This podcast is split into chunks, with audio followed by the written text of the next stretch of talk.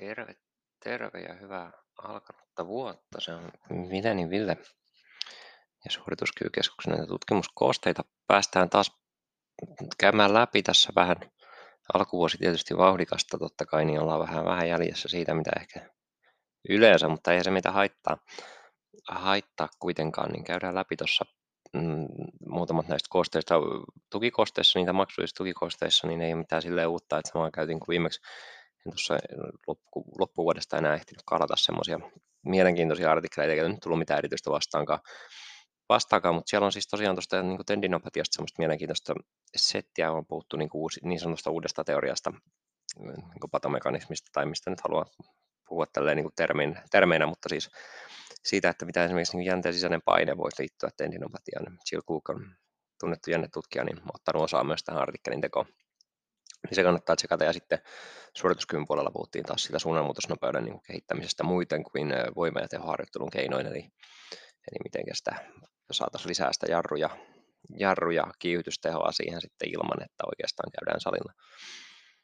Mutta katsotaan tuossa pari koostetta ainakin tuossa kuntoutuksen puolelta ja pari kolme varmaan tänään suorituskyvyn puolella. Mun mielestä suorituskyvyn puolella oli tänään itseäni ainakin enemmän kiinnostavia, kiinnostavia tiedostoja, niin tota, vilkastaa ne tutkimukset sieltä kuntoutuksen puolella tämmöisiä, niin kuin, tämmöinen lyhyt maininta tästä Kristia ja kumppanien tutkimuksesta, missä katsottiin tätä niin kuin liikepelkoa tai liikkeeseen liittyvää pelkoa ja välttämiskäytöstä, niin se, se ei kuitenkaan ollut sitten yhteydessä niin hyvin, hyvin tuohon niin kuin, liikkumisen muutoksiin, eli he tutkivat alaselkäkipuisia, joita sitten kuntoutettiin kovasti ja tutkittiin liike, liike ja pelkoa ja tämmöistä pelkovälttämiskäytöstä ja sitten tota, vähän myös sitten yritettiin analysoida semmoista nostotekniikkaa ja muuta semmoista liikkumistekniikkaa ja sitä ranganliikettä siellä ainakin pinnallisesti, niin vaikuttaisi siltä, että muutokset liikkeen tuottamassa niin kuin kivussa sekä muutokset liikkumisen haitallisuuteen tai liikepelkoon liittyvyyskehitykseen ei ole yhteydessä tähän niin kuin tekniikkaan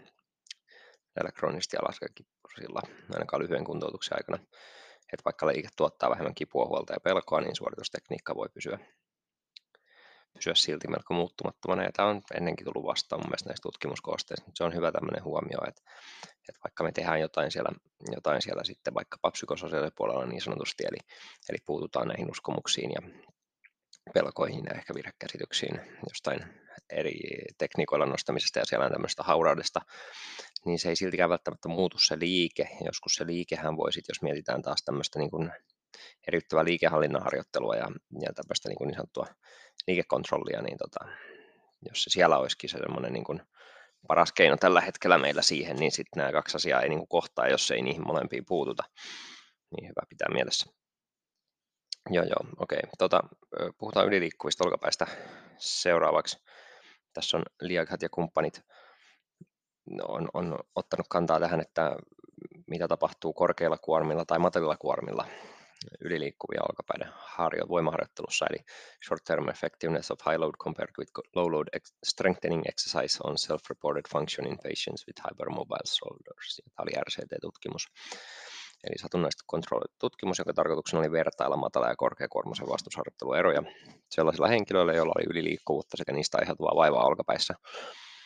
Mukaan otettiin siis sellaisia henkilöitä, jotka sai yli neljä pistettä Baitonin kriteereistä, eli tästä niin kuin nivelten yliliikkuvuus kriteeristöstä, ja joilla oli olkapäässä jonkinlaista kroonista vaivaa, kuten kipua tai epästabiilinen tunnetta. Hyvä tässä vaiheessa heti mua huomauttaa, että Peytonin kriteerit on, on semmoisia aika, aika väliä, että niistä voi saada herkä, herkästikin korkeat pisteet ilman, että on, on semmoista laajempaa yliliikkuvuutta monissa nivelissä, niin tota, sit, sit se pitää aina pitää mielessä, mutta sen heillä oli jonkinlaista vaivaa, vaivaa siellä olkapäässäkin, vaikka hieman epämääräistä. Muita sairauksia ja kiputiloja oli, pyrittiin kuitenkin seuloa pois. Nämä koehenkilöt satunnaistettiin kahteen ryhmään, joista molemmat treenasivat 16 viikon ajan vastusharjoittelua. Tämä harjoittelu tehtiin kahdesti viikossa ohitusti ja kertaviikkoisesti itsenäisesti.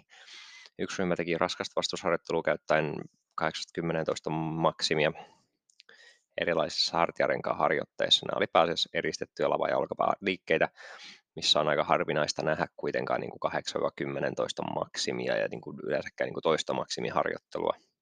Yleensä näitä pidetään semmoisena korkea, volyymisempina harjoitteina ja ei mennä sinne niin kuin ihan maksimialueelle niiden hienovaraisuuden takia. Harjoittelu oli, oli kuitenkin progressiivista, sarjoja tehtiin 3-4 kappaletta. Kevyt ryhmä teki erilaisia isometrisiä ja niin sanottua hyvää ryhtiä korostavia harjoitteita hartiarenkaille ja tämmöistä kuminaoriumppaa, eli tämä niin kuin voisi sanoa, että tämä kevyt ryhmä oli ehkä klassisempi semmoinen, semmoinen fysioterapia vastaanoton, missä on puolapuut ja hoitopöytä, niin semmoisen, semmoisen sitten harjoitusohjelma, ja tämä toinen oli taas sitten semmoinen, mikä voitaisiin ehkä kuntosalilla tai vähän moderneimmissa fysioterapialaitoksissa ottaa käyttöön. Harjoitekuvailussa oli pieniä puutteita, että ihan ei, ei ihan pystyisi toistamaan sitä kuitenkaan sellaisenaan tätä ohjelmaa. Päämittarina oli hartia instabiliteettia painottava toimintakykykysely, tämä oli vuosi, WOSI. Lisäksi toissijaisesti mitattiin paljon erilaisia asioita, muun muassa kipuun, näihin vuosina alaluokkiin, kinesiofobiaan ja koettuihin vaikutuksiin liittyen. Mutta tämä artian instabiliteetti ja painottava toimintakyky oli kuitenkin se päämuuttuja, mikä meitä kiinnostaa. 100 koehenkilöä, eli kiva otos, josta 80 prosenttia naisia osallistui tutkimukseen. Tässä hyvin yleistä, että naisia on, on suurempi osa, kun puhutaan hypermobiliteetista. Seitsemän koehenkilöä putosi tutkimuksen aikana pois, joista pari raskaan harjoitteluryhmästä liiallisista haittavaikutuksista johtuen, eli hyvä korostaa sitä, että ei sopinut kaikille, mutta jo vaan 200, eli hyvin, hyvin murto-osa. 16 koehenkilöä raskaasta ja 17 koehenkilöä kevyestä ryhmästä pudotettiin pois per protocol-analyysistä liian heikosta osallistumisesta johtuen, mutta sitten kuitenkin ITT-analyysi suoritettiin kaikille, eli just se, että nämä PP-analyysi tarkoitti sitä tämä per protocol, että he ei suorittanut riittävän paljon harjoituskertoja, eli heidän ei voida todettu äh, toteuttaneen protokollaa ohjeistuksen mukaisesti. Sitten taas ITT-analyysi ohittaa tämän huomion ja yrittää katsoa asiaa enemmän realistisen linssin takaa ja analysoi ne silti, vaikka ne ei tehneetkään ohjattuja harjoitteita niin paljon. Molemmissa analyysissä raskas harjoittelu saa aikaan tilastollisesti merkitsevästi suurempaa toimintakyvyn paranemista, mutta protokollan mukaisesti suoritettuna erot ryhmien välillä nousi myös kliinisen merkitsevyyden tasolle. Eli tässä tota, NNT oli, eli Numbers Needed to Treat, oli ITT-analyysi 7 ja per protocol-analyysissa 3, mikä tarkoittaa sitä, että siis seitsemän ihmistä pitää hoitaa, että saadaan, saadaan yksi semmoinen selkeästi erilainen tulos ja toisessa, toisessa kolme. Tulkinnoissa pitää olla tämmöisissä varovaisia kuitenkin, puhutaan vain sadasta koehenkilöstä ja sitten tämmöisestä niin kuin asetelmasta, niin se ei ihan ehkä ole, ehkä ole se paras numero siinä ja siinäkin voidaan tehdä paljon fiilua tuossa NNTssä sitten ja ihan vahingossakin ja tahtomattakin. Molemmat ryhmät kuitenkin saavutti keskimääräistä kehitystä toimintakyvyssä. Se oli niin kuin kliinisesti merkitsevää vaan raskaalla ryhmällä, kevyellä lähellä sitä kliinistä merkitsevyyttä minkä tutkijat oli määrittänyt. Toissijaisista muuttujista ei tehty merkitseviä löydöksiä muuta kuin korkeammassa kuluneen seitsemän päivän olkapääkivussa, joka oli tilastollisesti merkitsevästi parempi raskausryhmässä. Ero oli tosi vaihteleva ja vaatimaton kuitenkin, että keskimäärin se oli 1,2. Puhutaan vasta kympistä. Ja vaihteluväli oli 0,1 sinne 2,2, eli, eli hyvin pieni, pieni kymmenestä millistä sinne, sinne tai yhdestä millistä sinne 22 milliin. Tai mitä se nyt ottaa? No joo. Puhutaan varmaan kuitenkin sadasta millistä, kun puhutaan 10 sentistä. No joo, ymmärrätte kuitenkin, mitä tarkoitin. On huomattava, että raskaan ryhmän haittavaikutuksia, haittavaikutuksia esimerkiksi päänsärkyä raportoitiin kaksinkertainen määrä.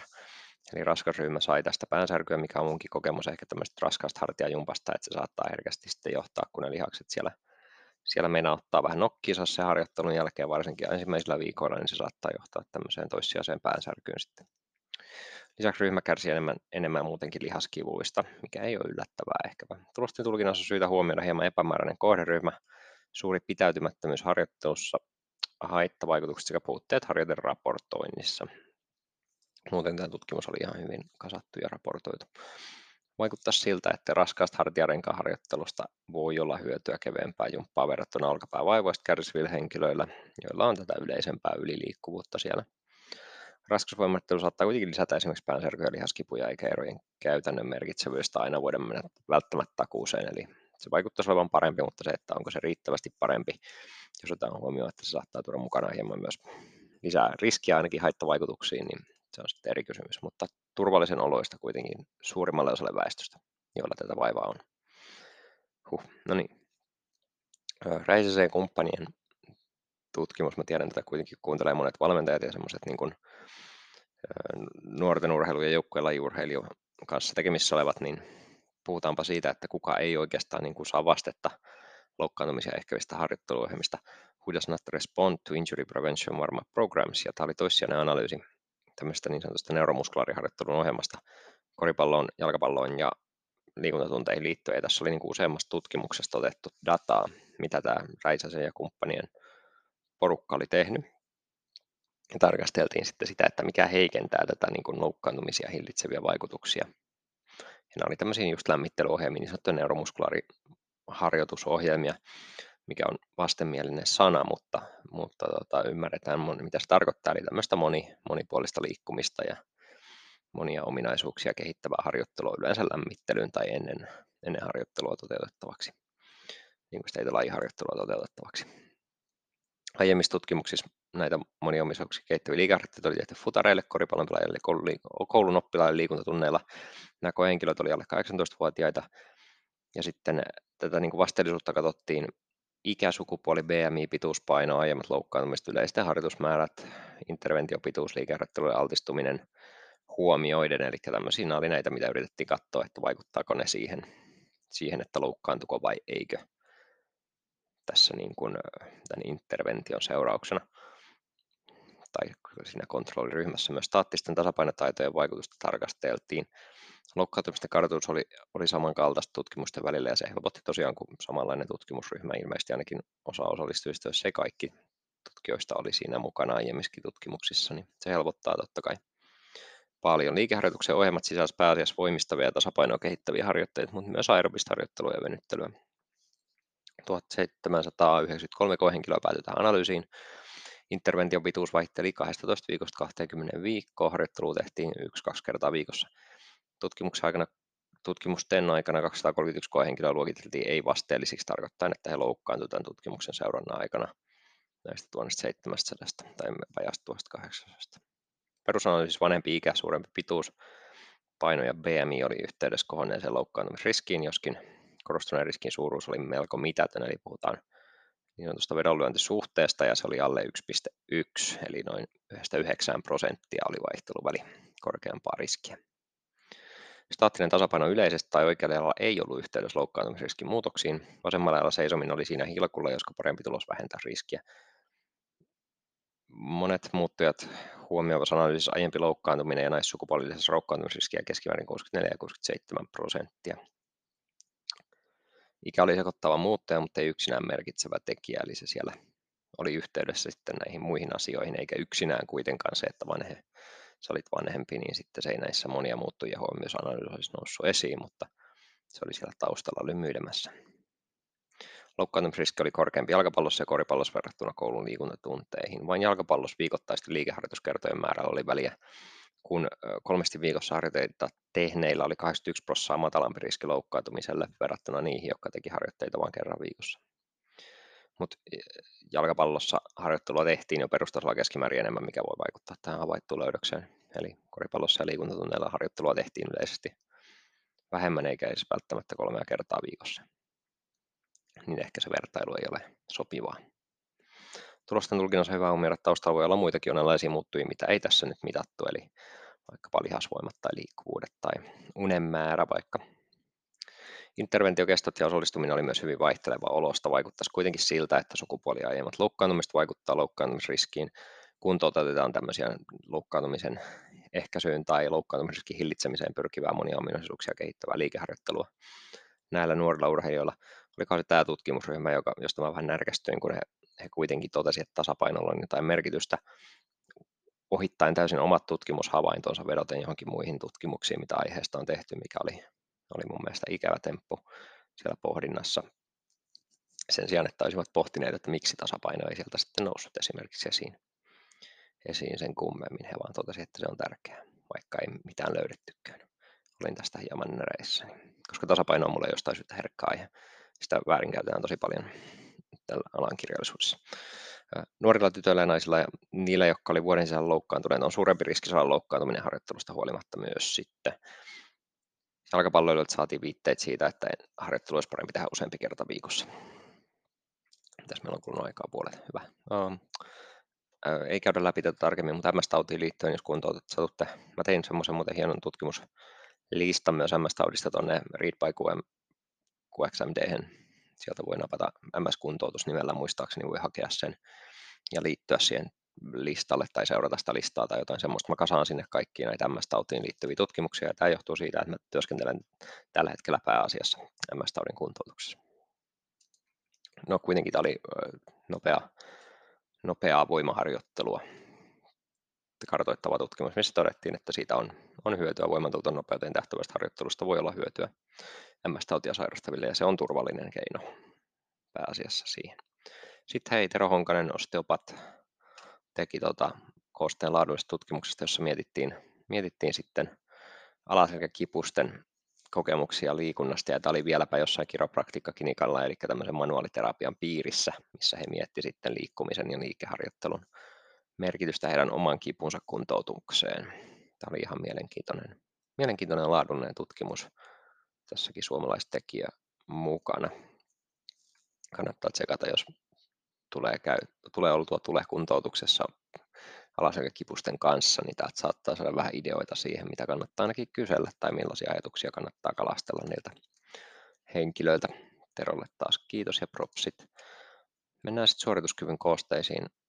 Meillä on täällä kaikenlaista, ainakin tuommoinen yksi kiva juoksututkimus, missä oli myös kaveri, kollega siellä. Tota, no otetaan se ensin tässä. Juha Lahti, oli siinä muitakin Romero ja kumppanit, oli Romero täällä ensimmäisenä kirjoittajana, mutta siellä Lahden Juhani vilahtaa kirjoittajan listassa ja hänen kanssaan juttelinkin tästä tutkimuksesta, kyselin vähän näkemyksiä.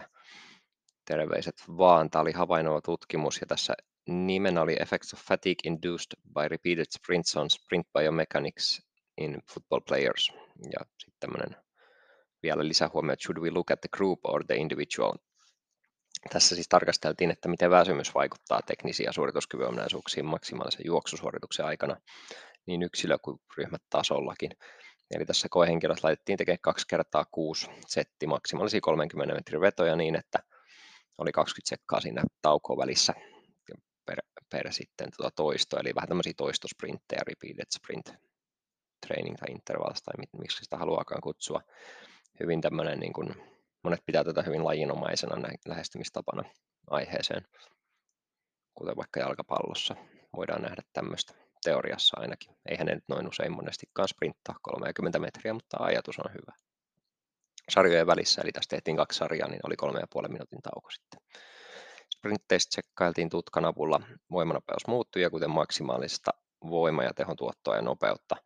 Ensimmäisestä ja viimeisestä kahdesta vedosta otettiin videoanalyysi viiden metrin matkalta alkaen 22,5 metristä ja päättyen 27,5 metriä lähinnä, että haluttiin sitä mahdollisimman suurta nopeutta sinne varmaan ja sitten ei haluttu ihan lopusta kuitenkaan ottaa, koska silloin ihmiset tekee tyhmiä asioita, kun lähestytään maalia tämmöisissä tutkimuksissa ja yleensäkin sitten, jos ei ole kyse kilpatilanteesta.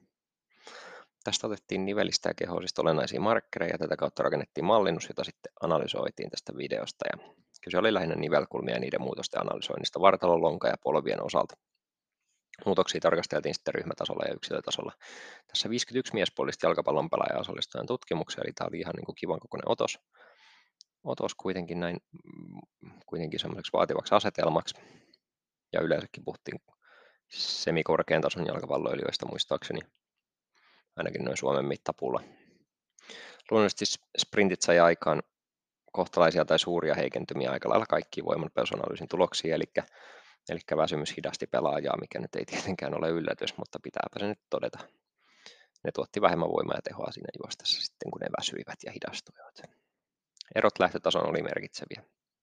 Mutta, mutta on paljon kiinnostavampaa, eli askelkontaktiyhteydessä ryhmätasolla väsymys sai aikaan vartalon taakse nojausta, ojentuneempaa polvea, kontaktin ottavalla alarajalla sekä vastakkaisen lonkan ojentumista. Saman puolen lonkka ohjautui myös vähän enemmän ojennuksia, mutta ero oli pieni ja ei merkitsevä. Muuten muutokset oli tilastollisesti merkitseviä myös mahdollisesti käytännössäkin ja tavallisen vaihteluvälin ulkopuolella.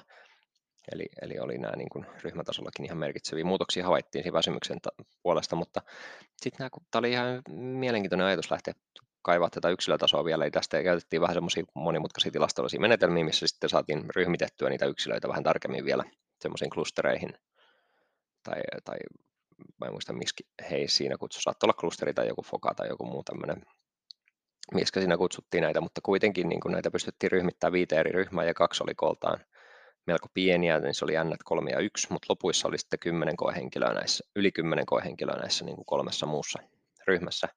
Täällä oli yksi ääripää, missä oli 20 pelaajaa, ja siitä ryhmä, joka väsyessä nojaa vartalolla voimakkaammin eteen, ojentaa kontaktoivan polven kontaktoivan puolen lonkkia voimakkaammin ja koukistaa hieman korostuneemmin heilahtavan puolen lonkkaa sekä ojentaa sitten vielä kontaktoivan polven suoremmaksi.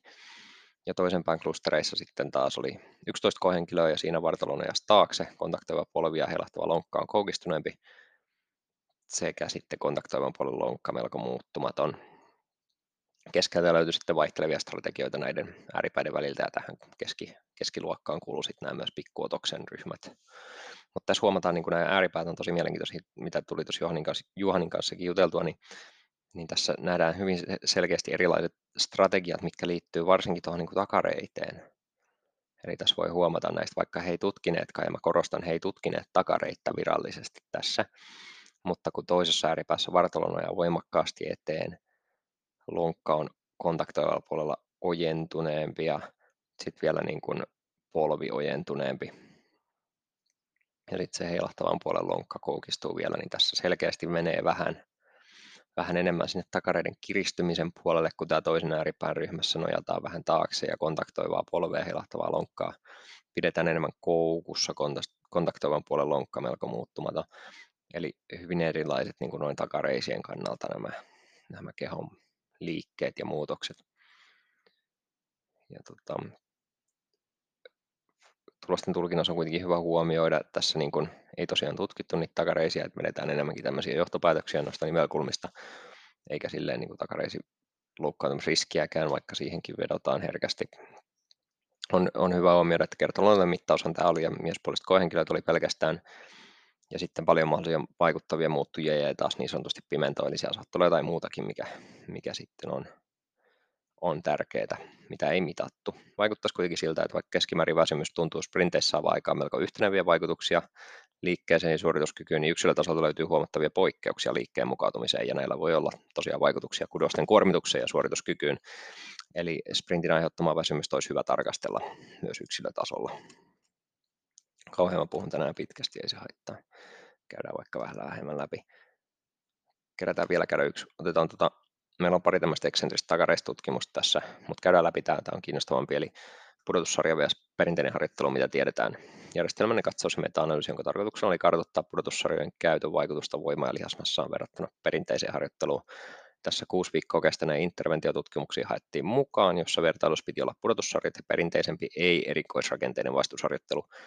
Nämä hakumenetelmät oli hyvin avattuja tutkimusten laatu arvioitiin. Tämä oli kolmanin kumppaneiden tutkimus ja täällä oli vanha, kun mä en tiedä miten tuo lausutaan, toi Krieg ja Schoenfeld oli siellä sitten, Brad Schoenfeld oli mukana myös tässä tutkimusryhmässä, niin ihan vahva, vahva rosteri oli siellä ohjaamassa. Viisi tutkimusta ja 101 koehenkilöä päätyi tähän analyysiin ja kolmessa tutkimuksessa satunnaistuksen kohteena oli tosin yksittäinen raaja, eli jalka tai käsi, jonka takia koeyksiköiden määrä on todellisuus isompi kuin tämä 101 koehenkilöä. Koehenkilöt oli kokeneita harjoittelijoita kahdessa tutkimuksessa, kokemattomia yhdessä ja yleisesti aktiivisia ihmisiä kahdessa tutkimuksessa. Kaikki koehenkilöt oli miehiä, ja tämä on aika vähäinen tutkimusten määrä on viisi tutkimusta ainoastaan. Vaikea tehdä meta-analyysiä, mutta hyvin yleistä, että tehdään, mutta mitä pienempi määrä, niin sitä nihkeämpi tulkita niitä tuloksia. Intervention kesto oli 6-12 viikkoon. Tulokset, tutkimukset oli hyvä ja kohtuulaatuisia kuitenkin. Kolmessa tutkimuksessa volyymi oli tasattu ryhmien välillä. Perinteisen harjoitteluryhmät käytti melko matalia kuormia, eli alle 80 prosenttia ykkösmaksimista, tai sitten 12 ja 15 väliin niin kuin toistomaksimeita. Menetelmät vaihteli useasta pudotuksesta yksittäiseen sarjaan. Eli hyvin vaihtelevia pudotussarjamuotoja käytettiin myös sitten. Lihaskasvu mitattiin ultraäänellä kolmessa tutkimuksessa ja magneettikuvilla kahdessa, mikä on hyvä juttu. Molemmat on ihan, ihan päteviä, vähän riippuu tietysti mitä haetaan, mutta yleisesti päteviä mittareita. Lihasvoimamittaus vaihteli isokineettisestä toistotestaukseen. Yksi tutkimus ei mitannut voimaa lainkaan. Voimassa ja lihaskasvussa ei haittu merkitsevää eroa ryhmien välillä ja heterogeenisyys oli tässä vähäistä. Selkeitä trendejäkään ei ollut havaittavissa, eli ei, ei pystytty millään sanomaan, että jos nyt tulisi lisää tutkimuksia, että kummalle puolelle se vaaka kolahtaa. Tulosten tulkinnassa olisi kuitenkin hyvä huomioida tämä vähäinen tutkimusten määrä ja vaihtelevat voimanmittausmenetelmät ja harjoitusmenetelmät, melko kokemattomat miespuoliset koehenkilöt sekä matalahkot käytetyt kuormat. Tässä vaikuttaisi kuitenkin siltä, että nämä pudotussarjat ei ole parempi, vaan melko yhtäläinen menetelmä voima- ja lihasmassan kehittämiseen perinteiseen harjoitteluun verrattuna. Ja tämähän niin kuin ei ole missään tapauksessa mikään niin kuin nollatulos, vaan että kun mietitään pudotussarjaa ja perinteistä harjoittelua, jossa tehdään vaikka just kolme kertaa 15 ja pudotussarjalla hakataan ne kaikki siihen putkeen, niin tota, onhan se hyvin erilainen se tiheys niin sanotusti, eli se reenin kesto, ja me saadaan kuitenkin melko yhtäläisiä tuloksia näin niin kuin yleisellä tasolla. Niin se on ihan hyvä pitää mielessä, että tämä pudotusharjoittelu voi tarjota jotain hyötyjä, hyötyjäkin sitten harjoittelijoille, mutta ei ole kyllä missään nimessä parempi ainakaan näillä näytöillä vielä kuin perinteinen voimaharjoittelu. Jeppis, ja tota, tässä oli nämä kaksi, jos kiinnostaa eksentriharjoittelu, täällä oli nordikkeja, kannattaako tehdä kerran vai kahdesti viikossa, ja nämä oli vielä esimurrosikäisiä jalkapalloilijoita, mikä on ihan mielenkiintoista, että lähdetään tekemään nordikkeja ennen murrosikää, mutta ovat tehneet ja miettineet sitä sitten, ja vastauksenahan oli, että mitäs täällä sanottiin, mä en enää muistakaan mikä tässä hommassa oli, vaan öö, sekä kertaviikkoinen että, että kahdesti viikossa toteuttava nordic on hyödyllistä esimurrosikäisiä poikajalkapalloille, mutta kahdesti viikossa toteuttava harjoittelu voi olla viitteellisesti parempi, eli ei suuria eroja. Ja vain rajatussa muuttuisi. Sitten tämä toinen oli isometrisiä ja eksentrisiä lonkaojennuksia vertaileva tutkimus ja katsottiin sitten takareisien voimaa, arkkitehtuuria ja rakenteita noin muutenkin, muutenkin sitten, niin toki eksentrinen harjoittelu on edelleen kurko, kurko, mutta muutokset on hyvin spesifejä, kuten ymmärtää saattaa. Ei, palataan taas kuulkaa ensi kuussa ja tota, ei oikeastaan muuta tähän hätään. Morjes.